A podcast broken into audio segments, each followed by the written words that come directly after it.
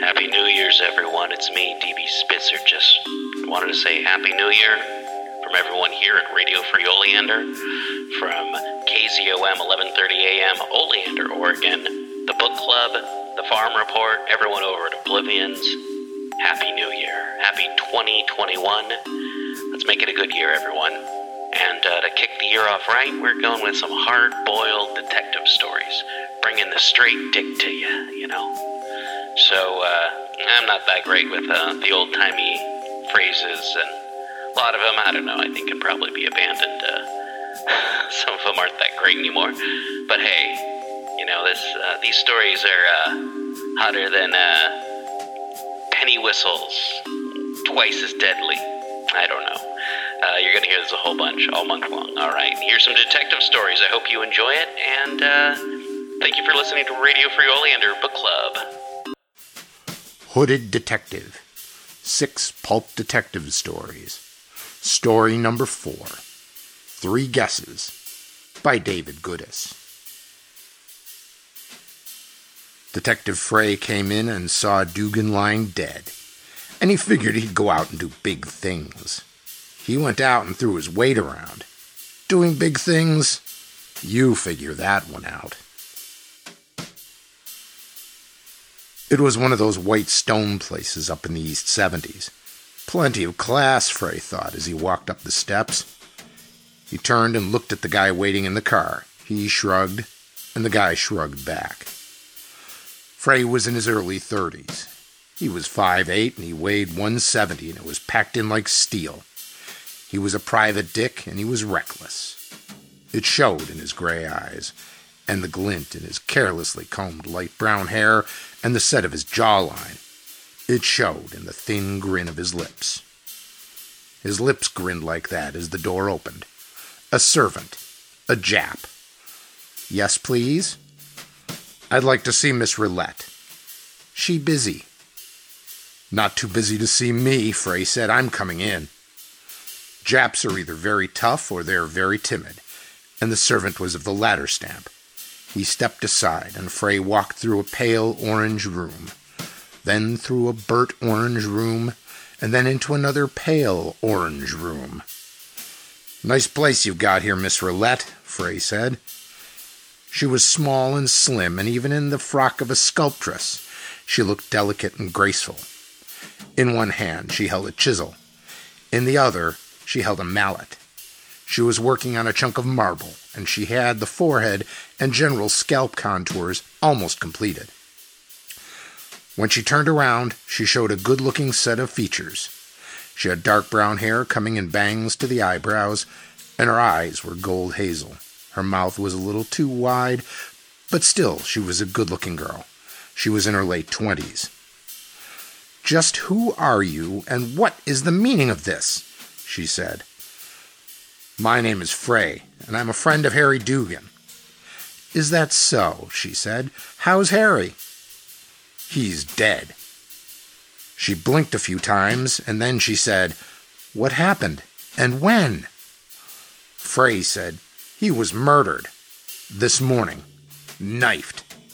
She blinked a few more times, and then she looked at the floor for a few seconds. Frey was watching her, and then he was glancing sideways to a little jade box that held cigarettes.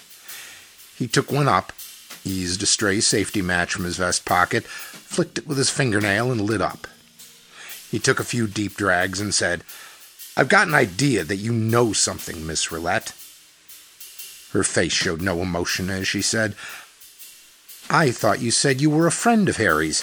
You sound more like a detective. That's right. Harry was a good friend of mine. We went to law school together. He became a successful corporation lawyer, and I starved for a while, and then I became a private detective. I lost touch with Harry for a year or so, and then last week he called me up and asked me to do a favor for him.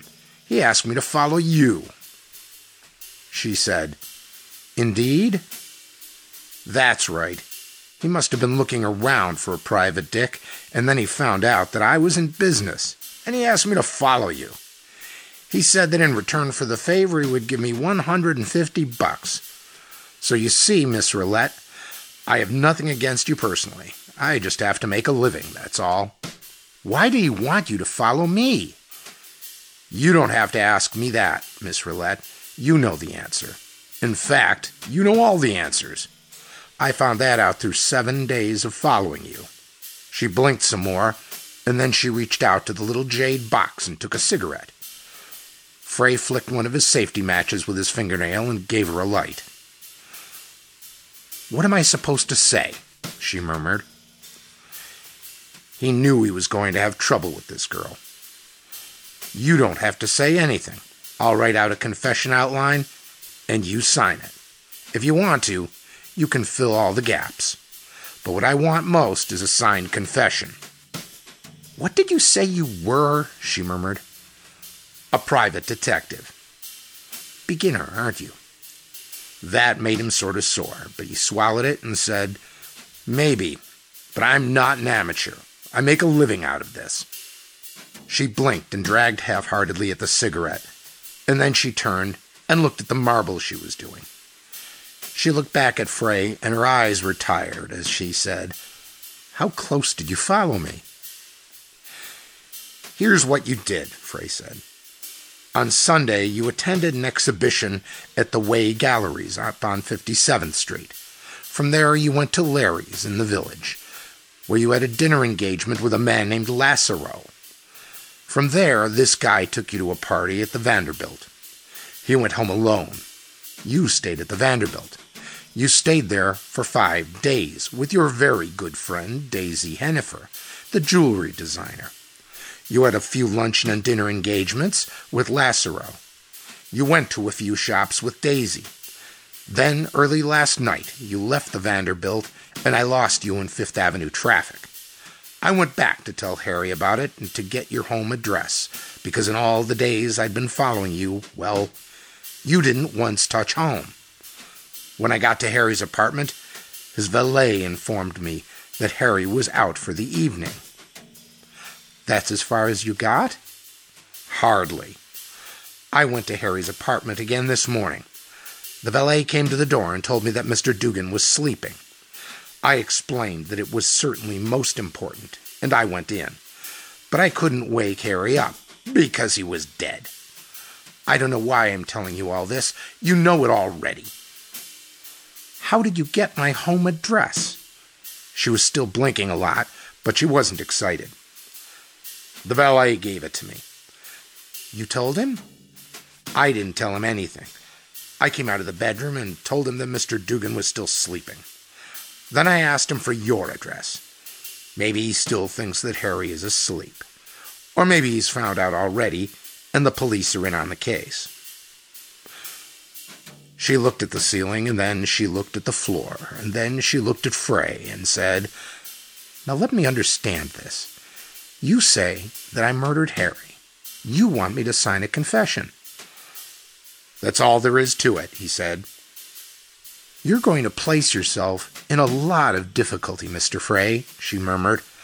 I advise that you give this matter a little more thought before you accuse anyone else. I'm not accusing anyone else, Frey said. What are you going to do?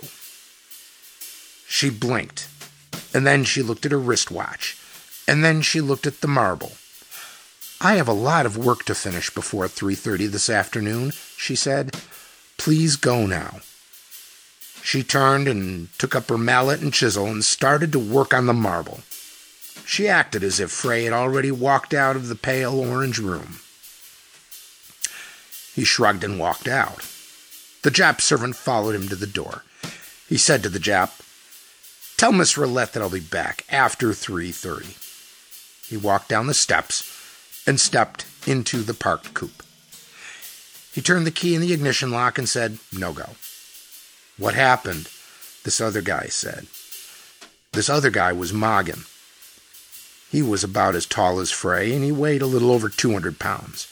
He had close cropped blond hair and pretty blue eyes, and he was a very tough boy. She didn't know from nothing, Frey said. He took the car around the corner and stepped on the gas. What do we do now? Moggin said. Well, we could go to a double feature and kill the afternoon that way. Or we could go up and visit this Lassero. Moggin shrugged. It was a new apartment house near Morningside Heights. It was elegant and smooth and important. Do I wait? Moggin said. Maybe you better come in with me. They went in and rang Lasseroe's number and must have been expecting somebody because he buzzed an answer right away and the door opened. When Frey and Moggin stepped out of the elevator, Lasseroe was standing at the door of his apartment, and when he saw them, he expected them to walk right by, but they came up to him. He was a man of medium height, and he had a good build for a man of 45. He had a square, rigid boned face and deep set, dark gray eyes, and a good head of black hair threaded with silver. He was wearing a long collared silk shirt and an expensive cravat, and an expensive silk lounging robe. Hello, Lasseroe, Frey said. I beg your pardon. You don't have to beg anybody's pardon, Frey said. All you have to do is answer a few questions. If you don't mind, we won't waste time out here in the hall. We'll go into your room and talk. I presume you are thieves, Lasseroe said. He wasn't excited. No, we ain't thieves, and we don't like funny boys, Moggin said. Lasseroe walked into the apartment, and Frey and Moggin followed. Now, gentlemen, my name is Frey. This is my assistant, Mr. Moggin. Lasseroe ignored Moggin. He said, What do you want with me? Frey began to talk. He didn't look at Lasseroe. He looked out the window and talked slowly, taking his time. He said, You got a nice business, Mr. Lasseroe. You are an expert appraiser of art, and you take good fees from various dealers. Sometimes you hit healthy money. You check up on a Rembrandt, and you give your okay to a buyer, and the dealer gives you a sweet kickback. It is all very legitimate and lucrative. What are you, a census taker? Lasseroe said. Quiet, Moggin toned. A short time ago, you figured out a few new angles, Frey said. You weren't doing so good on the old stuff, and you reasoned that you might be able to make up for the deficiency by a few transactions with the modern boys and girls. Just what do you mean by quiet? Moggin toned. So here's what you did, Frey said. You rounded up several of the more snooty painters and sculptors, the artistic boys and girls who have a lot of dough because their parents or some uncle or somebody had a lot of dough. You told the suckers that you'd boost their work in return for tribute. Then you went to the dealers and told them that you had several sensational new artists whose work would bring high prices You'd give that work a big build up in return for the kickbacks. It worked. Now, just a moment. Quiet, Moggin toned. Everybody was happy, Frey said, because nobody really lost out. The artists made dough, and the dealers made dough, and the customers thought they were getting high class stuff. One of these customers was Harry Dugan, the successful corporation lawyer. Lasseroe opened his mouth to say something.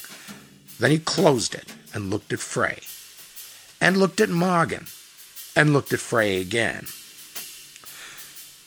You sold Dugan a few pieces of sculpture done by a girl named Tess Rillette, Frey said. Dugan liked the sculpture, and he wanted to meet the girl. You introduced him to Tess, and he went crazy. He worshipped her. He asked her to marry him. She thought it was funny, and she told you about it. You didn't think it was funny. You saw a new Dodge. Now, damn you! Quiet, Moggin toned.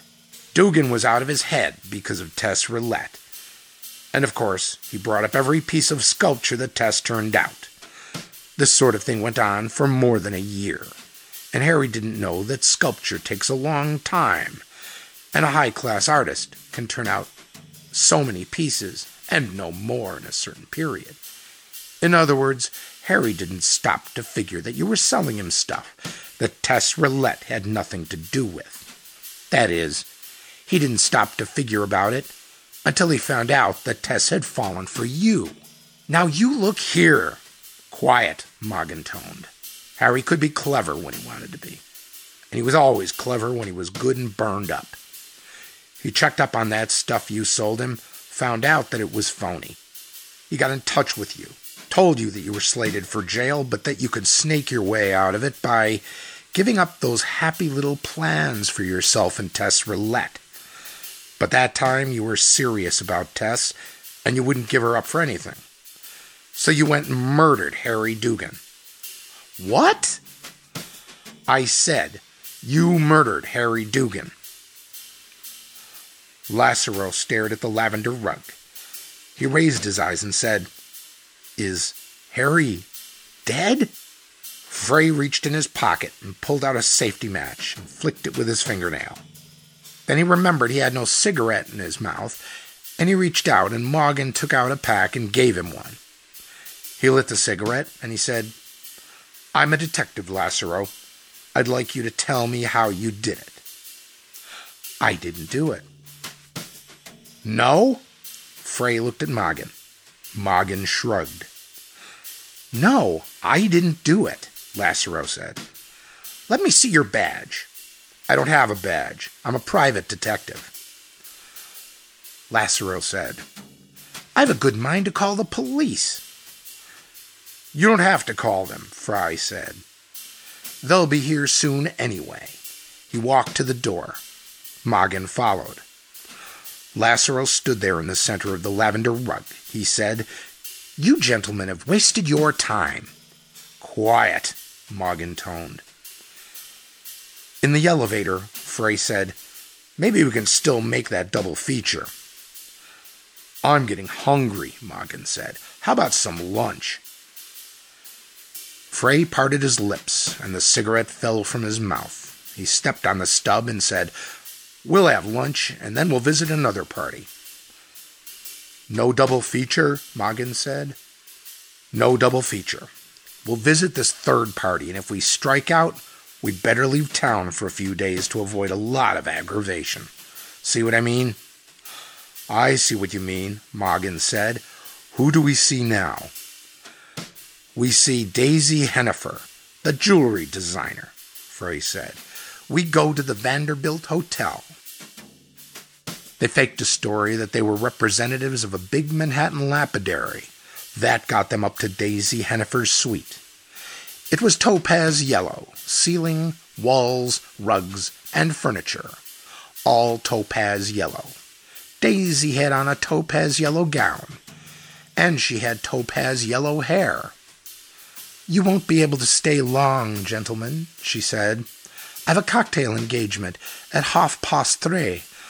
What's that again? Mogin said.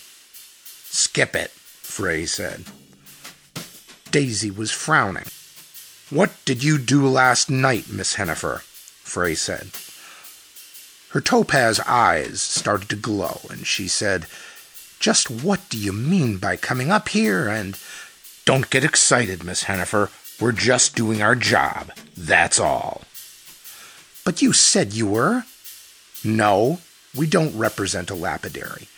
We're just up here to ask you a few questions, that's all. You're not police? She was wearing four rings, and she was twisting them about her fingers. They were all big yellow topaz stones. Not exactly, Frey said. Well then, do you know Harry Dugan? Frey said. Why, yes. In fact, I was to see him this afternoon. You won't see him, Miss Hennifer, Frey said. He was murdered this morning. Oh. He was a fine sort, Miss Hennifer. You shouldn't have done it. Done what? Killed him. She was twisting the topaz rings. They circled fast about her long fingers, the nails of which held topaz yellow polish. You've been friends with Harry for a long time, Miss Hennifer, Frey said. As far as you were concerned, it was more than friendship. You went for Harry, but he wasn't serious. And he finally gave you up altogether because he was getting big ideas concerning Tess Roulette. You hated Tess. You had known her for some time, and you had paid no particular attention to her except to laugh behind her back. You looked upon her as a girl with a lot of money and no brains and no real ability as a sculptress. When you saw her at teas and parties, you just saw her. That was all. But when Harry fell for her, you had to pay attention. And you hated her. You. How do you know this? Who are you? What? Please be quiet and listen, Mogin droned. It was sort of natural that you should begin to cultivate this Tess Roulette's friendship. You wanted to talk to her about Harry. You wanted to find out just how much she cared for the guy. And then you found out that she didn't go for him at all. She adored another man. That made you hate Harry. But at the same time, you still weren't giving up hope. You went to Harry, told him that Tess Roulette was after another man. You begged him to marry you. But instead of helping the situation, your visit made things worse. Harry began to look into the matter. He found out about Tess and this man Lasseroe. He wanted to make doubly sure he was worried about a lot of things. He had a private investigator follow Tess around during this past week. Mogin threw a cigarette. Frey caught it and flicked a safety match with his fingernail. Daisy Hennifer was saying, All this? It's. I don't know what to think. I don't know what to say. You don't have to say anything, Frey said. Just write me a confession note. That's all. Just write out the confession and sign it, and you won't have to say anything. But, but. It was convenient for you, Miss Hennifer. Lasseroe had a good motive for killing Dugan. So did Tess Roulette. At first, she was indifferent to Harry. And after he threatened to have Lasseroe jailed, she hated him. But your feelings were even stronger. It was your kind of hate that turned to murder. You're wrong, she said. She was excited. I didn't do it. A confession will get you off easy. I'm not signing any confession, she said. I didn't do it. I had nothing to do with it. I adored Harry. I. You'll save yourself a lot of misery. She started to sob. I didn't do it. I. Frey looked at Mogin. The short, heavy guy shrugged. Is that all, Miss Hennifer? Frey asked. That's all I've got to say. She stopped sobbing. Her topaz eyes were dull now. Are you going to take me away? Frey shook his head. We can't take you away. We're not cops. She stared. Then, what are you? Frey shrugged. Maybe we're just a couple of damn fools. He nodded to Mogin. They went out of Daisy Hennifer's suite. They were walking toward the coupe. Mogin was saying, It's almost three. We'll have something to eat and we'll go back and sit in the coupe and wait a while, Frey said. He put his hand in his change pocket and took out two half dollars, three quarters, six dimes, four nickels. We'll eat a classy lunch on this, he said. Then we'll wait around for a little while and we'll see where Daisy Hennifer goes. It's all right with me, Mogin said. Anything's all right with me as long as we eat. They lunched at the hotel, and then they walked out to the lobby and sat down and smoked.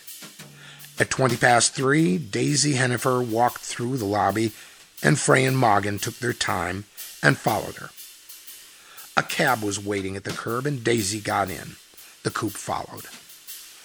Up Fourth Avenue and two turns to blade through heavy uptown traffic, and then down the street where Tess Roulette lived. The cab stopped outside the white stone house, and Daisy got out. The coupe went once around the block, and then Frey parked it at the corner. This looks good, he said. Mogin nodded. Frey said, Maybe you better wait here. If I'm not out in 30 minutes, maybe you better come in and see what's happened to me. Mogin said, Maybe you better take this. He reached in his coat pocket and pulled out a little pistol. Frey looked at it and made a face. I hate to use those things. He took the pistol and put it in his pocket and walked up the white stone steps. The Jap came to the door, and Frey said, Well, it's past 3.30. Miss Rillette is expecting me, isn't she? The Jap shook his head. Miss Rillette is busy. You must call later. Tell Miss Rillette that I. He braked his tongue and said, No, don't tell Miss Rillette anything. In fact, maybe you better take a walk around the block. The Jap started to get excited. He said, You were not among those invited. Take a walk around the block, Frey said. Look, I'll help you down the steps. He grabbed hold of the Jap and hustled him down the steps. Moggin saw the deal and opened the door of the coupe. Frey pushed the Jap inside. What's this? Moggin said. A glimpse of the Far East, Frey murmured. Take him to a show. Take him to a dance. I don't care what you do with him. Only keep him away from the house for a while. He'll get in my way otherwise. The Jap started to yell. Tag him, Frey said. He looked up and down the street and he saw that it was all right. Then he heard a click and he saw Moggin's fist bouncing away from the Jap's chin. The Jap went to sleep. I'll drive around the block a few times, Moggin said. Frey went up the steps again and took his time going through the pale orange room, then the burnt orange room. Then he was moving slowly and very quietly as he heard voices coming from the other pale orange room. The orange door was closed, but Frey managed to get in a look through the side windows of the studio. The windows were slits of glass running from the floor to the ceiling, and through them Frey saw Tess Rillette and Lasseroe and Daisy Hennifer.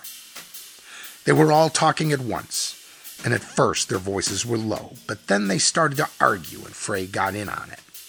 Clever, weren't you, Daisy? Tess Rillette was saying. You asked me to be your guest at the hotel, and I thought it was hospitality. But what you really wanted was to keep me away from here. You didn't want Harry to get in touch with me. That's a lie, Daisy said. I asked you to stay at the hotel purely for business reasons. I wanted you to work on those inlaid ivories. That's what I thought at first, Tess Rillette said. But I know the truth now. You wanted to keep me away from Harry. You thought maybe you had one last chance of winning him back.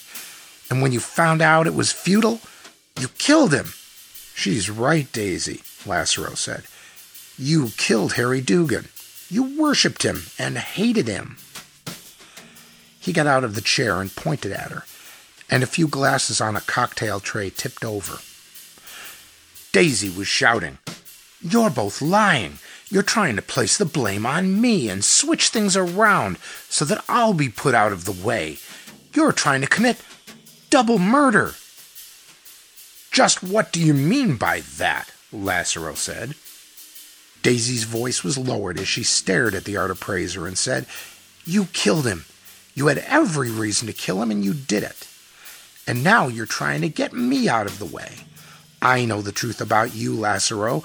I know how you've been swindling art patrons, charging them exorbitant prices for cheap junk such as Tess puts out. Tess Rillette wasn't taking this sitting down. She started to call Daisy a lot of nasty names. It was all very unpleasant. And then Lasseroe said, You've got a lot of influence around this town, haven't you, Daisy? She liked that. She nodded. And there was a mean smile on her lips. Lasseroe was moving slowly toward her, and his face was pale. There was a light in the man's eyes that told Frey a lot of things. Frey reached into his coat pocket and touched the revolver to make sure that it was still there. You've got a lot of mouth, too, Lasseroe was saying. Just what do you mean by that? Daisy looked at him straight. You may turn out to be quite an annoyance, Lasseroe said. He kept moving toward her. Tess Rillette was grabbing Lasseroe's arm, saying, Please, enough has already happened. But Lasseroe was excited, and he was pushing Tess Rillette away, and then he was making a grab for Daisy. She fell backwards, and he went over with her, and he got his fingers around her throat. She managed to scream once, and then she started to gurgle. Frey opened the door and took out his revolver and pointed it at Lassero's spine. All right, he said, let's stop playing. But Lassero was out of control now, and he was choking the life out of Daisy Hennifer. He didn't seem to hear Frey, and he increased the pressure of his fingers around Daisy's windpipe. Tess Rillette was screaming and putting herself between Frey and Lassero in an ungraceful try at the old martyr act. Frey knew that he couldn't stand on ceremony. He had to break it up and break it up fast. He pushed Tess Rillette and she didn't like being pushed. She was screaming now, and she threw fingernails at his face. He let her have a slow right to the jaw, and it sent her across the room, spinning. Then he had a try at Lassero. He tried to pull Lassero away from Daisy Hennifer, who by now was in a very bad way. But Lassero was a maniac now, and he wanted to take the life away from the jewelry designer. Frey knew that he would have to use the revolver. He lifted it and then allowed the butt to come down and make contact with Lassero's skull. Lassero went to sleep. We'll take them all down to Harry's apartment, Frey said. If the cops aren't there already, it'll be a good idea to finish the case right on the spot where it started. It's a very good idea, Mogin said. I have a hunch that this will put us on the map. Frey nodded. He prodded Lassero with the revolver and said, You and Miss Rillette will sit in the opera seats with me. Miss Hennifer will ride in front. He touched the shivering Jap on the elbow and said, The studio is in quite a bad state. Better go in there and rearrange things. If you have any questions to ask Miss Rillette, maybe you better call the police station. That'll be her temporary address before she goes away on a long trip. He stepped into the coupe and closed the door. Lassero was manacled to him, and Miss Rillette was manacled to Lassero.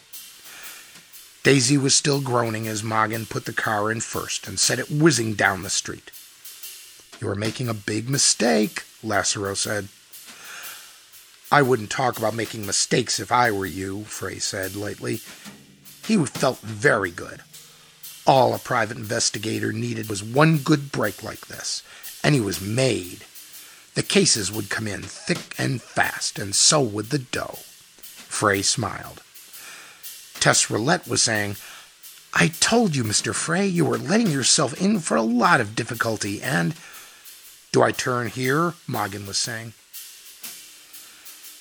There were a few police cars in front of the high class apartment where Harry Dugan had lived and where he had died. The coupe parked across the street, and Frey saw the crowd and the reporters. He said, All right, here we go. Everyone was looking and murmuring as the five of them went into the apartment house. A cop walked over and said, What's this? It's the Harry Dugan case, Frey said. They stepped into the elevator and went up seven floors to the apartment. There were a lot of cops up there, a lot of plainclothesmen, and lads from the Homicide Bureau, reporters and photographers, and a doctor. What's this? A plainclothesman said. It's the Harry Dugan case, Frey said. The mob crowded around. This little deal was taking place in the living room of the apartment. The dick was saying, Carvin is in the bedroom. He's talking to Dugan's valet. He frowned at Frey and said, What have you got?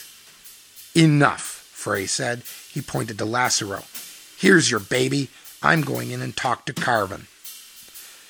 As he started for the bedroom door, he heard Lassero saying, You're making a big mistake. Frey smiled. He went into the bedroom and he saw Carvin, the big shot detective. He saw the two cops in there and he saw the valet. And then the corpse of Harry Dugan. Carvin had the valet by the back of the neck. Carvin was a big man, and he was forcing the valet to look down at Harry Dugan's dead face. Carvin was saying, Look at him. He's dead. Do you get that? He's dead. You called us in here, and you figured that would automatically put you out of the picture. And you told us that a guy by the name of Frey came in here this morning and killed him. But Frey's an old pal of mine. Frey's a private dick. A lousy one, reckless and careless, but still, he's a dick and your story didn't go. You killed Dugan. Why? Why? Not only was Carvin big, he was plenty tough. He gave the valet a short left and a mean right to the ribs. The valet broke. I, I killed him, he said. And it turned into a sob. I, I wanted something that he owned. What was it? Carvin said. He raised his head, clipped to one of the cops. Take this down. The valet was sobbing, saying he had a fortune in little marble statues. He was always talking about those marble statues, telling me how priceless they were. He kept talking about those statues all the time, telling me that the greatest sculptress in the world made them, and that money couldn't buy them.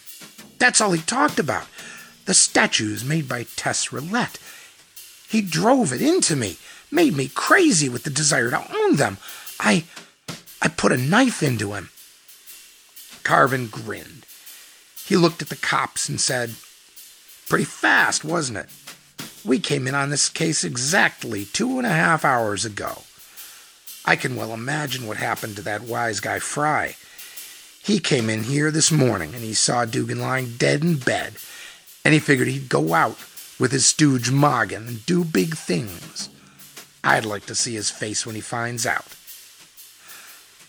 Then he turned and saw Frey's face.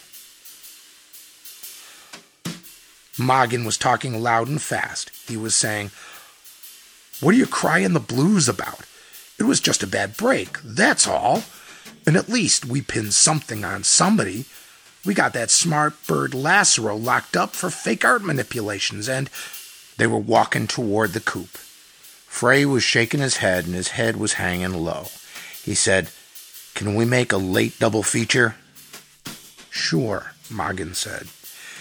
He put his heavy hand on Frey's shoulder and said, It's a good idea. We'll go to the movies and get it off our minds. Don't worry, pal. Better days are coming. Hey, where you going? Frey was walking away from the coupe toward a corner drugstore. I'll be right back, he said. I just want to go in here and take an aspirin. It'll help me wait for the better days. End of Three Guesses by David Goodis.